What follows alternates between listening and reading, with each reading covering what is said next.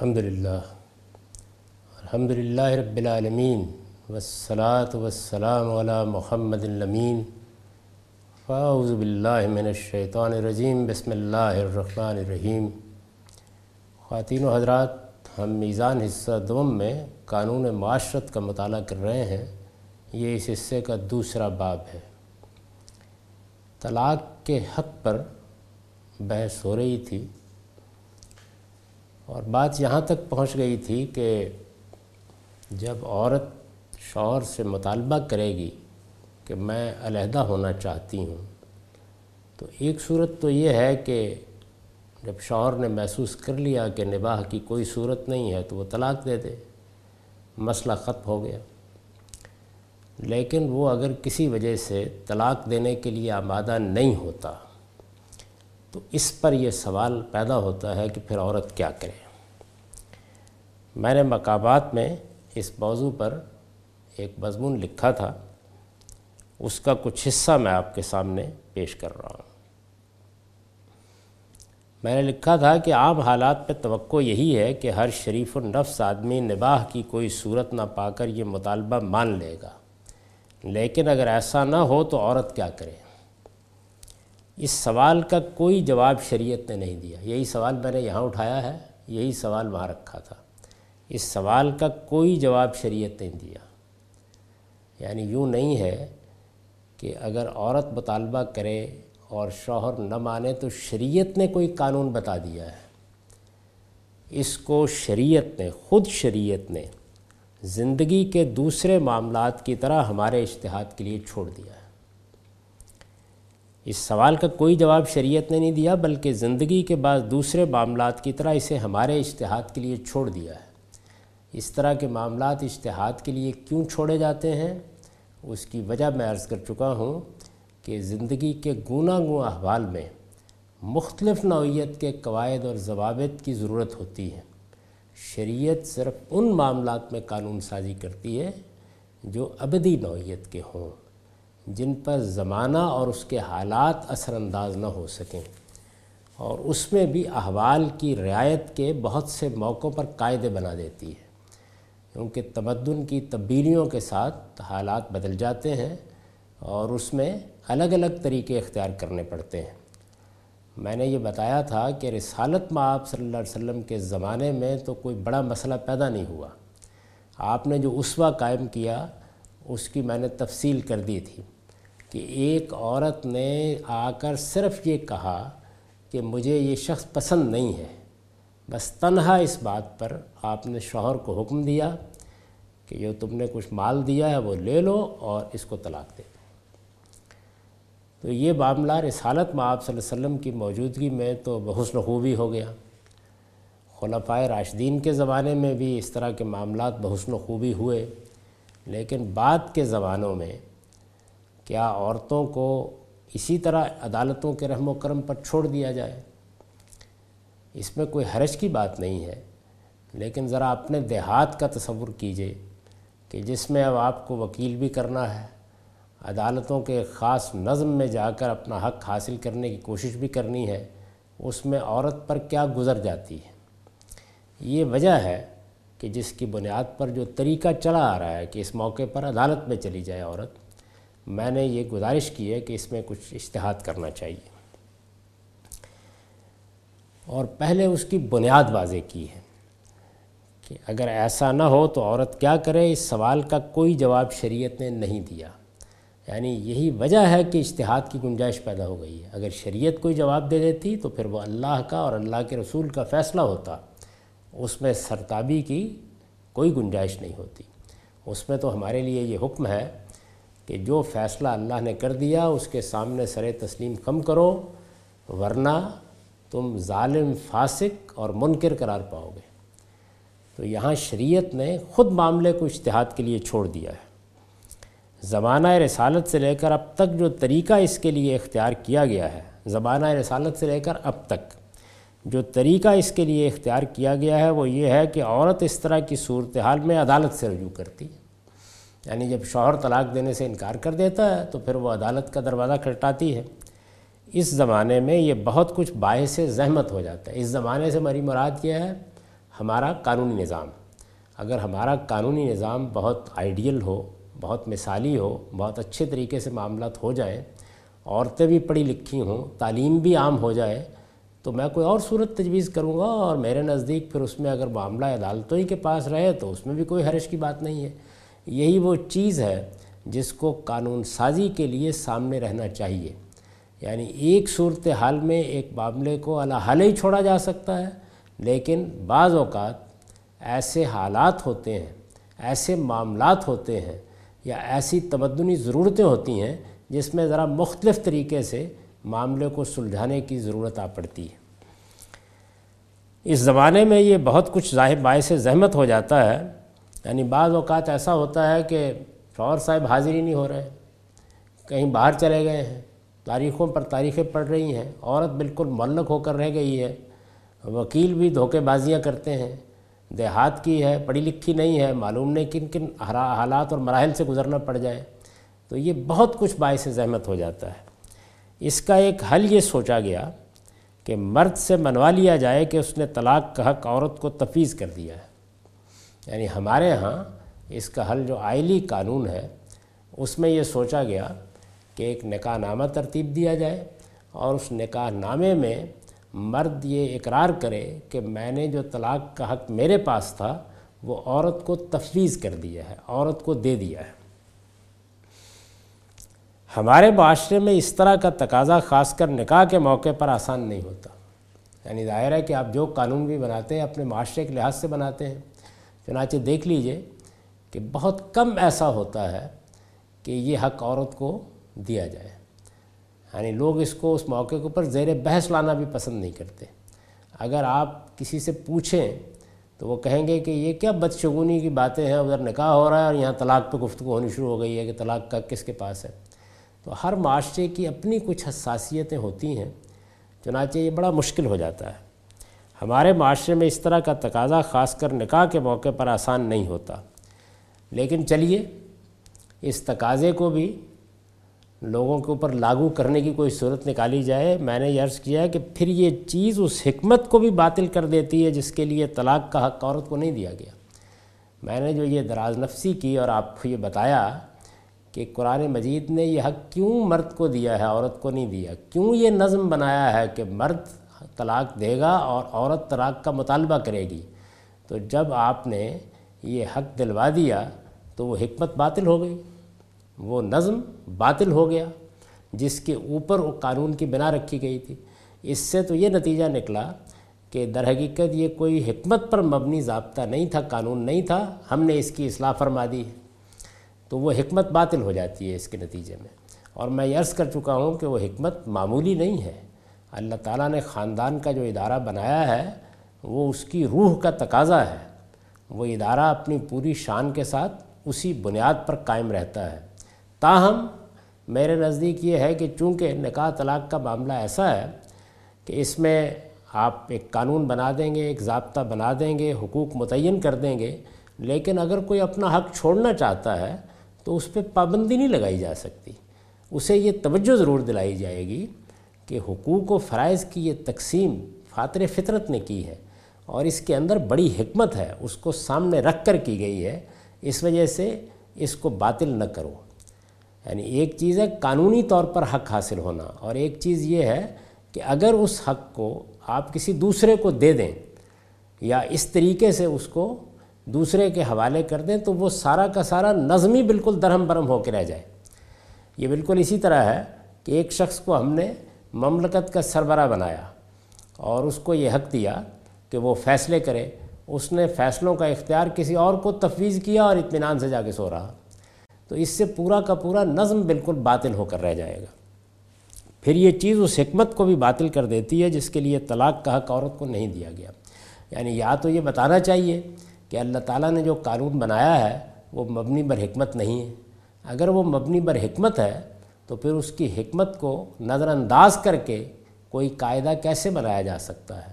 اس لیے میں اس کو صحیح نہیں سمجھتا۔ میرے نزدیک جو یہ عورتوں کی ایک مشکل ہے جس کو حل کرنے کے لیے یہ طریقہ اختیار کیا گیا ہے، میں اس مشکل کو مانتا ہوں۔ میرے نزدیک وہ مشکل فی الواقع ہے۔ یہ کسی طرح مناسب نہیں لگتا کہ عورتیں ہماری ان عدالتوں میں دھکے کھائیں۔ ہم اپنے عدالتی نظام کو بھی جانتے ہیں، ہم اپنے وکیلوں کو بھی جانتے ہیں۔ ہم اپنی عورتوں سے بھی واقف ہیں۔ ہمیں معلوم ہے کہ دیہاتی زندگی میں خاص طور پر، اور ابھی ہمارے ہاں ستر اسی فیصد آبادی دیہاتی میں بس رہی ہے۔ عورتوں کی ذہنی حالت کیا ہے؟ ان کی تعلیم کا کیا معاملہ ہے؟ وہ ابھی کتنی اپنے حقوق سے واپس، واقف ہوئی ہیں؟ ان سب چیزوں سے ہم واقف ہیں، جانتے ہیں ان کو بہت اچھی طرح سے۔ تو اس وجہ سے میں اس ضرورت کو تو محسوس کرتا ہوں، میرے نزدیک وہ ضرورت حقیقی ہے۔ لیکن اب اس کو کیسے پورا کیا جائے؟ یعنی اس کے لیے کیا طریقہ ہو؟ کیا قانون بنایا جائے؟ جو طریقہ اختیار کیا گیا ہے، میں عرض کر رہا ہوں کہ اس پر دو اعتراضات ہیں۔ ایک اعتراض تو یہ ہے کہ اس موقع کے اوپر یہ چیز ہی بڑی نامناسب سی ہو جاتی ہے۔ اور ہمارے معاشرے میں اسی وجہ سے نوے فیصد، بلکہ اس سے بھی زیادہ نکاحوں کے موقع پر اطمینان کے ساتھ ان تمام شکوں کو کاٹ دیا جاتا ہے۔ تو جس مقصد کے لیے وہ شکیں رکھی گئی ہیں، وہ مقصد بھی پورا نہیں ہوتا۔ اور اگر ان شکوں کے مطابق طلاق کا حق دے دیا جائے تو میں دوسرا اعتراض کر رہا ہوں کہ اس سے وہ حکمت باطل ہو جاتی ہے جس کی بنیاد پر قرآن کا قانون بنایا گیا ہے۔ اس لیے ہمارا خیال ہے کہ ریاست کی سطح پر یہ قانون بنا دینا چاہیے کہ مطالبہ طلاق کے بعد اگر شوہر نوے دن کے اندر طلاق نہیں دیتا، نوے دن بھی ہو سکتے ہیں، ایک سو بیس دن بھی ہو سکتے ہیں۔ یعنی ایک مدت مقرر کر دی جائے۔ میں جو بات تجویز کر رہا ہوں وہ یہ ہے کہ ایک مدت مقرر کر دی جائے۔ کہ اگر شوہر اس مدت کے اندر طلاق نہیں دیتا تو نکاح آپ سے آپ فسخ ہو جائے گا۔ گویا وہ مدت کیا بتائے گی؟ طلاق کا شوہری کے پاس ہے۔ اس کو نوٹس دے دیا، عورت نے، اس نے بتا دیا کہ میں طلاق چاہتی ہوں۔ اب جیسے ہی یہ نوٹس اس نے دے دیا تو اس کے پاس موقع ہے کہ جس حکمت کے پیش نظر عورت کو حق نہیں دیا گیا، اس کے تقاضوں کو پورا کرے اور کرائے۔ یہ موقع اس کو مل گیا۔ اس کے بعد اگر وہ ایسا نہیں کرتا تو اس کے معنی کیا ہے؟ اس کے معنی یہ ہے کہ وہ ضد میں آ گیا ہے۔ وہ عورت کے حقوق کی پاسداری کرنے کے لیے تیار نہیں ہے۔ وہ زبردستی اس کو اپنے نکاح میں رکھنا چاہتا ہے۔ اگر یہ صورت پیدا ہو جاتی ہے تو اس مدت کے بعد آپ سے آپ نکاح فسق ہو جائے گا۔ یہ قانون بنا دینا چاہیے۔ اور اموال و املاک سے متعلق اگر کوئی نزاع ہے تو فریقین عدالت سے رجوع کریں گے۔ یعنی اس کے لیے عدالت سے رجوع کیا جائے گا۔ ظاہر ہے کہ اس میں مرد کو جانا ہوگا۔ اموال و املاک کا معاملہ زیادہ تر اس سے متعلق ہوگا تو وہ جائے گا، نہ کہ عورت کو جانے کی ضرورت ہے۔ عورت کو صرف جواب دینا ہے۔ تو اس میں اس کے لیے بہت آسانی ہو جاتی ہے۔ یعنی اگر اموال و املاک کا کوئی معاملہ نہیں ہے تو نکاح فسق ہو گیا، عورت آزاد ہو گئی۔ اور اگر ہے تو بہرحال پھر وہ ایک مالی معاملہ ہے، اس کو عدالتی میں جانا چاہیے۔ دوسری صورت یہ ہو سکتی ہے یعنی یہ ایک صورت ہے۔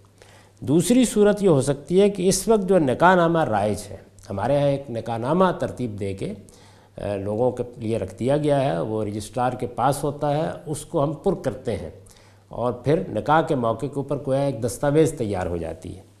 دوسری صورت یہ ہو سکتی ہے کہ اس وقت جو نکاح نامہ رائج ہے، اس میں سے حق طلاق کی تفویض کا کالم ختم کر کے یعنی میں چونکہ اس کو موضوع ہی نہیں سمجھتا تو اس وجہ سے میں تجویز کر رہا ہوں کہ اس کو ختم کر کے درج ذیل عبارت نکاح نامے کی پدا میں درج کر دی جائے۔ یعنی اس میں یہ عبارت اس کے اوپر لکھ لی جائے۔ وہ عبارت کیا ہے؟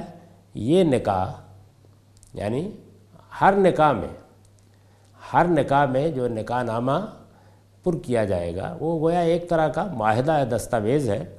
یہ نکاح اس شرط کے ساتھ منعقد ہوا ہے کہ بیوی اگر کبھی تحریری طور پر طلاق کا مطالبہ کرے گی، تو شوہر نوے دن کے اندر اسے طلاق دینے کا پابند ہوگا۔ میں عرض کر چکا کہ یہ نوے دن کی مدت میں تجویز کر رہا ہوں، یہ کم و بیش بھی ہو سکتی ہے۔ یہ نکاح اس شرط کے ساتھ منعقد ہوا ہے کہ بیوی اگر کبھی تحریری طور پر طلاق کا مطالبہ کرے گی، تو شوہر نوے دن کے اندر اسے طلاق دینے کا پابند ہوگا۔ یعنی یہ گویا شرط طے ہو گئی۔ اس وقت جو نکاح نامہ ہے، اس میں کیا ہے؟ کہ طلاق کا حق تفویض کر دیا گیا ہے، لہٰذا عورت جب چاہے گی طلاق دے دے گی۔ میں نہیں سمجھ سکا کہ اس کے بعد معاملات کیسے ہوں گے۔ یعنی عورت جب طلاق دے دے گی تو کیا مرد عدت گزارے گا؟ کیا ہوگا؟ یعنی صورتحال کیا بنے گی؟ یا اس کے بعد جو قواعد و ضوابط مقرر کیے گئے کہ ایک طلاق کا حق، دوسری طلاق کا حق، ان کے لیے کیا قانون سازی ہوگی؟ تو یہ ساری چیزیں میرے نزدیک بالکل بیمانی ہیں۔ صحیح طریقہ یہ ہوگا جیسے کہ میں نے عرض کیا کہ یا تو قانون یہی بنا دیجیے کہ اگر اتنی مدت میں مطالبہ نہیں مانا گیا تو نکاح آپ سے آپ فسخ ہو گیا۔ یعنی گویا ایک فیصلہ کر دیا گیا۔ ریاست میں اس سطح کے اوپر فیصلے کیے جاتے ہیں۔ میں نے یہ گزارش کی ہے کہ یہ چونکہ اشتہاد کا دائرہ ہے، اس دائرے کو ہم نے کیسے متعین کیا؟ شریعت اس میں خاموش ہے۔ اس نے مسئلے کا حل نہیں بتایا۔ ہمارے ہاں ایک بڑی غلطی یہ بھی ہوتی ہے کہ لوگ اس بات سے واقف نہیں ہیں کہ وہ کیا دائرہ ہے۔ وہ خیال کرتے ہیں کہ جن معاملات میں شریعت نے کوئی قانون بنا دیا ہوا ہے، ان معاملات میں اب ہمارے لیے قانون سازی کا حق بالکل ختم ہو گیا۔ شریعت کے قانون میں کوئی ترمیم و تغیر تو نہیں ہو سکتا۔ وہ تو اللہ کا حکم ہے۔ اللہ کا اور اللہ کے رسول کا فیصلہ ہے۔ اس وجہ سے اس کے سامنے تو سر تسلیم خم ہے۔ لیکن اس کے بعد جس دائرے میں شریعت نے کوئی قانون نہیں بنایا، اسی میں تو انسانوں کو قانون سازی کرنی ہے۔ اس طرح کے بہت سے معاملات ہیں۔ میں اس کی ایک مثال دیتا ہوں۔ بہت سے لوگوں کو شاہبانوں کا معاملہ یاد ہوگا۔ یہ ایک خاتون تھی بوڑھی خاتون تھی ہندوستان میں ان کے حق میں ایک رقم کا فیصلہ کیا گیا، جو شوہر طلاق کے بعد ان کو ادا کرتا رہے گا۔ اب ظاہر ہے کہ یہ چیز شریعت میں موجود نہیں ہے۔ اس کے خلاف ایک ہنگامہ کھڑا ہو گیا کہ یہ شریعت میں مداخلت ہوئی ہے۔ درا حال ہے کہ شریعت میں پہلی چیز تو یہ ہے کہ کوئی رقم متعین کی نہیں گئی۔ دوسرے یہ ہے کہ اللہ تعالیٰ نے خود قرآن مجید میں یہ فرمایا ہے کہ جب طلاق دو تو تمہیں کچھ متا دینی چاہیے، کچھ ساز و سامان زندگی دینا چاہیے۔ اس کو حالات پر چھوڑ دیا ہے۔ اس میں قانون سازی ہم نے کرنی ہے۔ اگر فرض کر لیجیے کہ ایک عدالت نے آج کے حالات میں یہ قانون سازی کر دی، تو اس میں کوئی چیز خلاف شریعت نہیں تھی۔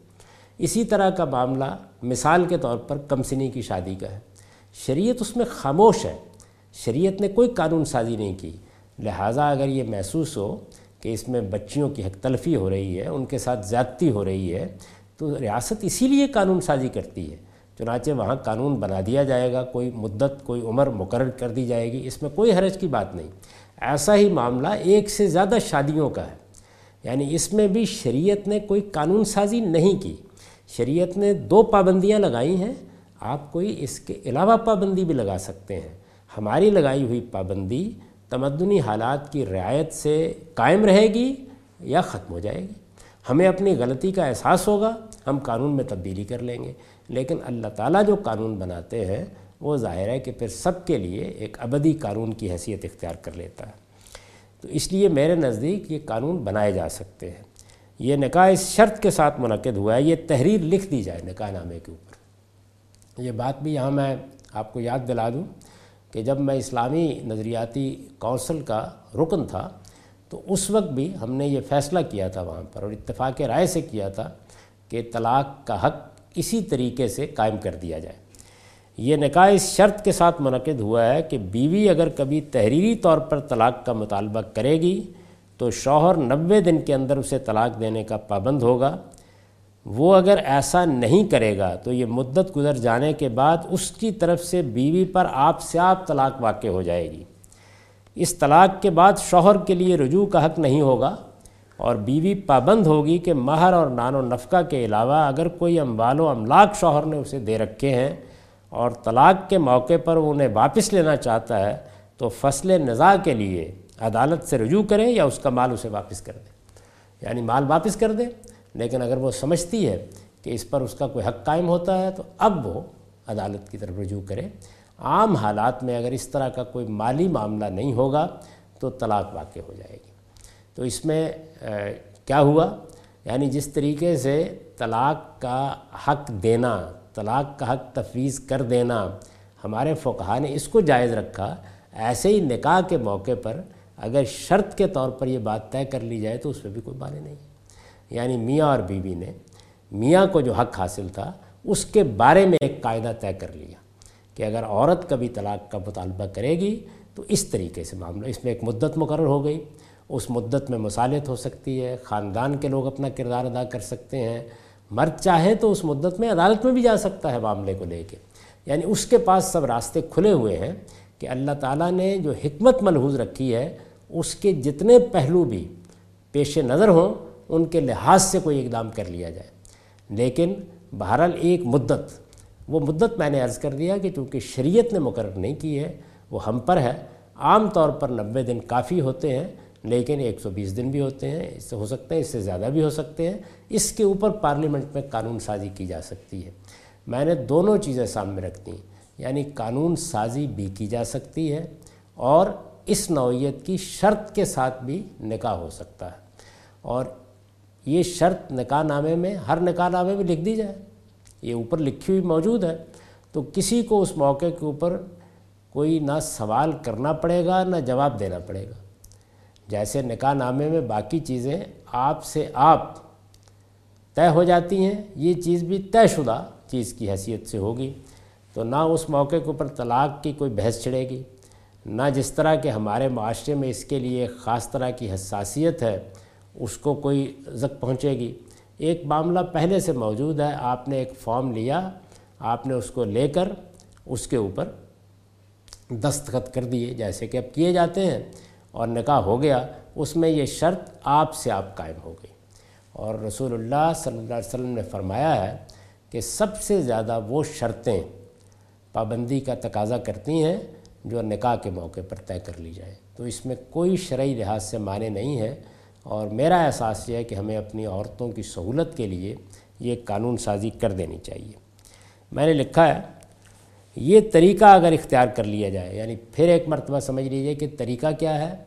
ایک طریقہ یہ ہے کہ حکومت قانون سازی کر دے یعنی پارلیمنٹ میں قانون بنا دیا جائے کہ جب طلاق کا مطالبہ ہوگا اس کے اتنے دن کے اندر، اور میں نے عرض کیا کہ وہ مدت طے کی جا سکتی ہے، نوے دن، ایک سو بیس دن، کم یا زیادہ، اتنے دن کے اندر طلاق دے گا۔ اگر اس نے طلاق نہیں دی یعنی اس نے بیوی کو راضی کر لیا، معاملہ ختم ہو گیا۔ لیکن اگر وہ اصرار کرتی ہے، اپنے اصرار پر قائم رہتی ہے، تو اگر وہ طلاق دے دیتا ہے، تو اچھی بات ہے۔ اگر طلاق نہیں دی، تو آپ سے آپ نے کہا ہو جائے گا۔ یہ بالکل وہی چیز ہے۔ عدالت کچھ بھی نہیں کرتی، وہ بھی اصل میں ریاست کے اس اختیار کو استعمال کرتی ہے۔ تو ریاست نے اپنا یہ اختیار ایک ہی بار استعمال کر لیا۔ اس کی ایک مثال دیکھیے، سیدنا عمر رضی اللہ عنہ کے زمانے میں یہ ہم میں سے ہر شخص کو معلوم ہے کہ تین طلاق ایک وقت میں دینے کا مسئلہ زیر بحث آیا۔ یہ میں آگے چل کے بتاؤں گا کہ اسلام میں اس کا کوئی تصور نہیں ہے کہ آپ ایک وقت میں تین طلاق دے دیں۔ یعنی اس طریقے سے طلاق دیں کہ یہ ایک طلاق ہے، یہ دو طلاقیں ہیں، یہ تین طلاقیں ہیں۔ اس کا بھی کوئی تصور نہیں ہے کہ ایک مہینے میں ایک طلاق دی جائے، پھر اگلے مہینے میں یا اگلے طور میں دوسری طلاق دی جائے۔ یہ سب بیمانی باتیں ہیں۔ طلاق ایک ہی دی جاتی ہے ایک وقت میں، تو اس کا کوئی تصور نہیں۔